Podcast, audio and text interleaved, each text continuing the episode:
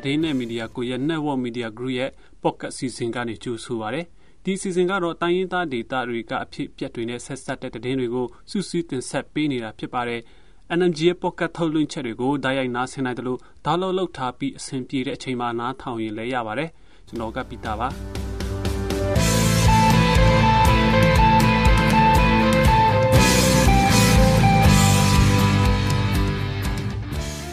ဆက်ပေးမယ့်တဲ့နေ့တွေကတော့လွိုက်ကော်မြို့ထဲမှာတိုက်ပွဲပြင်းထန်စွာဖြစ်ပွားလာနိုင်တဲ့အနေအထားရှိနေတဲ့အတွက်ပြည်သူတွေအနေနဲ့အိမ်ပြန်တာပစ္စည်းတွေတွားရောက်တဲ့တာတွေကိုတတ်နိုင်သမျှမပြုလုပ်ကြဖို့ KNDF ကတတိပေးပြောဆိုလိုက်ပါတယ်။ဒေတာတစ်ခုထဲလွတ်လပ်တာနဲ့မပြီးပဲတနိုင်ငံလုံးလွတ်လပ်မှသာနောက်ကျောလုံးလုံးနဲ့ Federal နိုင်ငံတိဆောက်ရေးခရီးကိုဆက်လက်ပြီးရှောက်လန်းနိုင်မှာဖြစ်တယ်လို့ NUG ပြည်ထောင်စုဝန်ကြီးချုပ်မန်းဝင်းခိုင်တာကပြောဆိုလိုက်ပါတယ်။ ရှမ်းပြည်နယ်တောင်ပိုင်း ဟိုပုံးမြို့နယ်ထဲမှာ ဖြစ်ပွားခဲ့တဲ့ တိုက်ပွဲအတွင်း စစ်ကောင်စီတပ်နဲ့ ပြည်သူ့စစ်ပူးပေါင်းတပ်ဖွဲ့က ၄ ယောက်သေဆုံးပြီး လက်နက်ခဲယမ်းတွေကိုလည်း သိမ်းပိုက်ရရှိခဲ့တယ်လို့ PNL ကတင်ထုတ်ပြန်ထားပါတယ်။ကိုတိုင်း ညောင်လေးပင်ခရိုင် မုံမြို့နယ်ထက်ကစစ်ပေးရှောင်တွေရဲ့ အိမ်ခုနှလုံး တောမီကြောက်မီလောင်ပျက်စီးသွားတယ်လို့ KNU က ပြောပါတယ်။တတိပိပို့ချက်ထဲမှာတော့ ပင်တရမြို့နယ် အနိုင်ရ လွတ်တော်ကိုယ်စားလှယ်လည်းဖြစ် ဒနုပြည်ပြည်သူ့လွတ်မြောက်ရေးတပ်ဦး DPLF ရဲ့ဥက္ကဋ္ဌလည်းဖြစ်သူဦးထွန်းနိုင်ကလက်နက်ကင်တော်လှန်ရေးသမားအဖြစ်ရှောက်လန်းနေသူဖြစ်တဲ့အတွက်အနိုင်ရလွတ်တော်ကိုယ်စားလှယ်ရာထူးကနေနှုတ်ထွက်လိုက်တဲ့ဆိုတဲ့သတင်းပေးပို့ချက်ကိုကြားကြရမှာပါအခုတော့သတင်းတွေကိုကျွန်တော်နဲ့သူအာမီကတင်ဆက်ထားပါတယ်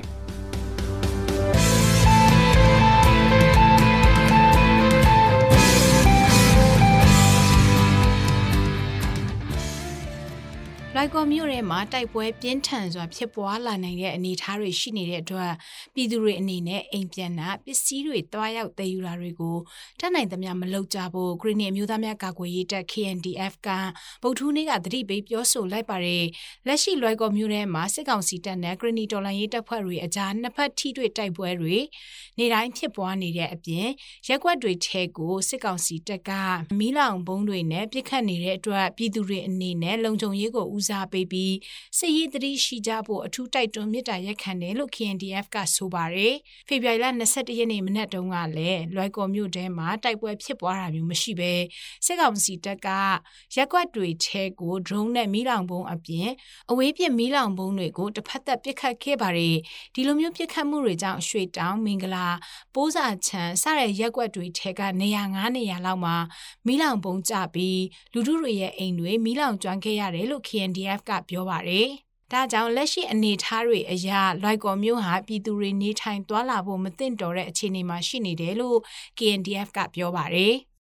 ဒေတာတစ်ခုထဲလွတ်လပ်တာနဲ့မပြီးပဲတနိုင်ငံလုံးလွတ်လပ်မှသာနောက်ကျောလုံးလုံးနဲ့ဖက်ဒရယ်နိုင်ငံတိဆောက်ရေးခရီးကိုဆက်လက်ပြီးရှောက်လန်းနိုင်မှာဖြစ်တယ်လို့ဂျာကာလာဒေတန်ဒရပြည်သူ့အုပ်ချုပ်ရေးဖော်ဆောင်မှုဗဟိုကော်မတီဥက္ကဋ္ဌပြည်ထောင်စုဝန်ကြီးချုပ်မန်းဝင်းခိုင်တာကပြောဆိုလိုက်ပါတယ်ဒီနေ့မှပြုလုပ်တဲ့အမျိုးသားညီညွတ်ရေးအစိုးရဂျာကာလာဒေတန်ဒရအုပ်ချုပ်ရေးဖော်ဆောင်မှုဗဟိုကော်မတီအစည်းအဝေးအမှတ်ခွန်မြင့်ဆောင်2024မှာ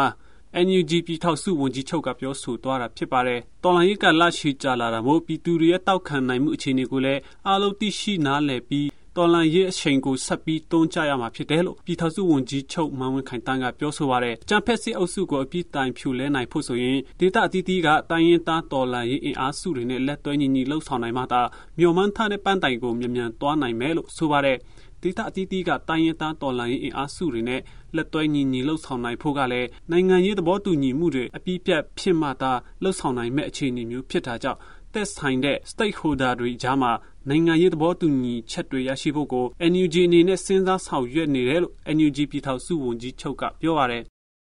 ရှမ်းပြည်နယ်တောင်ပိုင်းဟိုပုံးမြို့နယ်ထဲမှာဖြစ်ပွားခဲ့တဲ့တိုက်ပွဲအတွင်းစစ်ကောင်စီတပ်နဲ့ပြည်သူ့စစ်ပူးပေါင်းတပ်ဖွဲ့တို့ဘက်က၄ယောက်သေဆုံးပြီးလက်နက်ခဲယမ်းတွေကိုလည်းသိမ်းပိုက်ရရှိခဲ့တယ်လို့ပို့အမျိုးသားလွတ်မြောက်ရေးတပ်မတော် PNL ကမနေ့ကသတင်းထုတ်ပြန်ပါတယ်။ဟိုပုံးမြို့နယ်အရှိတ်ချမ်းတနေရာမှာစစ်ကောင်စီတပ်နဲ့ပြည်သူ့စစ်ပူးပေါင်းတပ်ဖွဲ့တို့က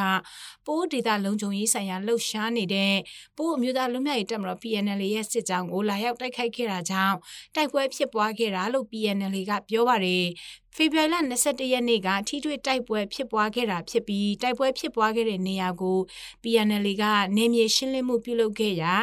စစ်ကောင်စီနဲ့ပြည်သူ့စစ်ပူးပေါင်းတပ်ဖွဲ့ဘက်ကအလောင်းလေးလောင်းတွေ့ရှိခဲ့တယ်လို့ဆိုပါတယ်။ဒါအပြင်လက်နက်ငယ်၄လက်60မမလက်နက်ကြီးတစ်လက်ကားတစ်စီးနဲ့ခဲယမ်းကြည်စံတွေကိုတင်စီရမိခဲ့တယ်လို့ PNL ဘက်ကပြောပါတယ်။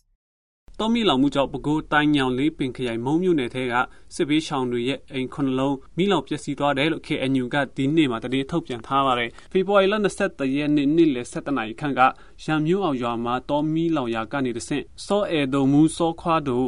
စောခွားကြီးစောတာလာစောတာစီရဲမင်းပိုင်နဲ့စောစော်ဝမ်းတို့ရဲ့နေအိမ်ခုနှလုံးမိလောင်ပျက်စီးခဲ့တယ်လို့ KNU ကပြောပါရယ်ရမျိုးအောင်ရွာကဒေသခံတွေဟာပြီးခဲ့တဲ့2020ဇူလိုင်လကတည်းကစစ်တပ်ရဲ့ထိုးစစ်ဆင်မှုကြောင့်စစ်ဘေးရှောင်နေကြရတယ်လို့ KNU ကဆိုပါရယ်လက်ရှိမှာအဲ့ဒီစစ်ဘေးရှောင်တွေဟာနေထိုင်စားတောက်ရေးအပြင်အဖက်ဖက်ကအကူအညီတွေလိုအပ်နေတယ်လို့ဒေသခံတွေနဲ့စစ်ဘေးရှောင်ကူညီသူတွေကပြောပါရယ် ပဲခူးတိုင်းညောင်လေးပင်ခရိုင်ထဲကဒေသခံတွေကစစ်အာဏာသိမ်းပြီးနောက်ဒေသအတွင်းမှာဖြစ်ပွားလာတဲ့စစ်ရေးပဋိပက္ခတွေကြောင့်စစ်ကောင်စီတပ်ရဲ့လူအခွင့်အရေးချိုးဖောက်မှုကိုမျိုးမျိုးခံနေရတဲ့အပြင်တစ်ဖက်မှာလည်းတဘာဝဘေးတွေကိုရင်ဆိုင်ကြုံတွေ့နေရတယ်လို့ဆိုပါတယ်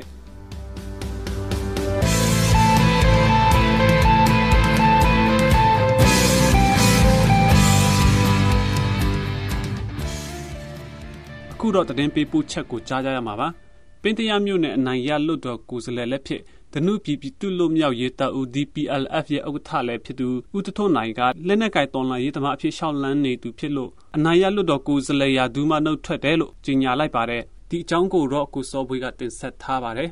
ရှမ်းပြည်နယ်တောင်ပိုင်းဒနုကိုပိုင်အုပ်ချုပ်ခွင့်ရဒေသပင်တရားမြို့နယ်တောင်ရွှေပထိုးရမှာနေထိုင်တဲ့ဦးထွန်းထွန်းနိုင်က အနိုင်ရလွတ်တော်ကိုယ်စားလှယ်ယာတုကနေနှုတ်ထွက်လိုက်ပြီလို့ဖေဖော်ဝါရီလ9ရက်နေ့ကသူ့ရဲ့လူမှုကွန်ရက်စာမျက်နှာ Facebook မှာဖော်ပြထားပါတယ်။အဲဒီလိုနှုတ်ထွက်ဖို့အဲကိုရင်းနေတဲ့လောက်ဖို့ကိဖေးတဲ့နေတိုင်းပင်ဖြစ်တာတွေရှိတယ်ဟိုအကြံတောင်းတာတွေရှိတယ်ဒါပေမဲ့တကယ်တကယ်တမ်းအခုလိုမျိုးနှုတ်ထွက်ဒါကိုကြီးညာတဲ့နေရာမှာတော့တယောက်ထဲနေနေပဲဆုံးဖြတ်ချက်ချပြီးလုပ်လိုက်တာက ကြားပြီးကျွန်တော်တရားနှုတ်ထွက်ဖို့ကျွန်တော်ပြောနေတာရောပေါ့မြေပြင်မှာပြောနေတာရောစင်စီနေတာရောတော့ကြာပြီဗျဦးထွန်းထွန်းနိုင်ဟာ2020ရွေးကောက်ပွဲမှာအမျိုးသားဒီမိုကရေစီအဖွဲ့ချုပ်ပါတီ NLD ပါတီကပင်းတရားမြို့နယ်ကိုစားပြုရှမ်းပြည်နယ်လွတ်တော်နေရာနနေရာမှာအနိုင်ရခဲ့ပေမဲ့လည်းဆီယနာသိမ်းပြီးနောက်ပိုင်းမှာတော့လက်နက်ကင်တော်လှန်ရေးလမ်းစဉ်ကိုယုံကြည်သူဖြစ်ပြီးနှုတ်ထွက်ရတာလို့ဆိုပါတယ်။ သူဟာဆီယနာသိမ်းပြီးနောက်ပိုင်း2021ခုနှစ်မေလကတည်းက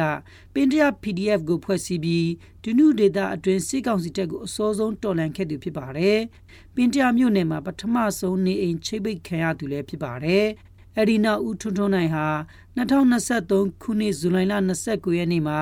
တအမျိုးသားလူမျိုးရေးတပ်မတော် TNL ရဲ့အကူအညီနဲ့ဒုနုပြည်သူလူမျိုးရေးတပ်ဦး DPLF ကိုဖွဲ့စည်းခဲ့ပြီး လက်ရှိမှာလည်းဥက္ကဋ္ဌတာဝန်ယူထားသူဖြစ်ပါတယ်။အမျိုးသားညီညွတ်ရေးအစိုးရ NUG နဲ့လက်ရှိဆက်ဆံရေးအခြေအနေကိုမေးမြန်းရမှာလဲ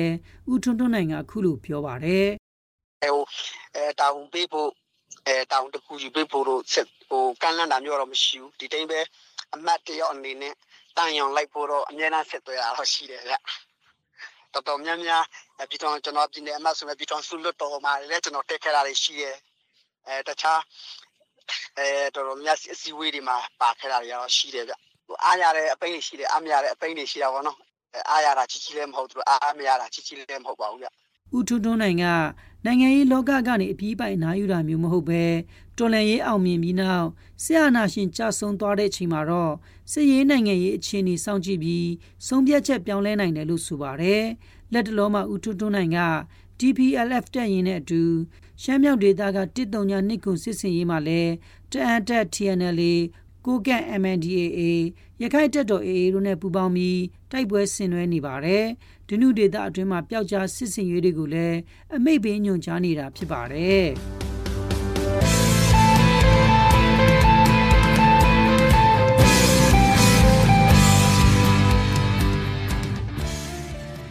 ဒီနေ့ရဲ့သတင်းအစီအစဉ်ကိုဒီမှာပဲရပ်နာမှာဖြစ်ပါတယ်။တိုင်းရင်းသားဒေသတွေထဲကအဖြစ်အပျက်တွေနဲ့ဆက်စပ်တဲ့သတင်းတွေကိုသတင်းနဲ့မီဒီယာကွန်ရက်ဝိုင်းတော်သားတွေကတင်ဆက်ပေးခဲ့တာဖြစ်ပါတယ်။သတင်းနဲ့မီဒီယာကွန်ရက်သတင်းဌာနရဲ့ podcast လွှင့်ချက်တွေကိုနားဆင်နေကြတဲ့အတွက်မိဘပြည်သူအားလုံးရှင်လန်းချမ်းမြေ့ကြပါစေ။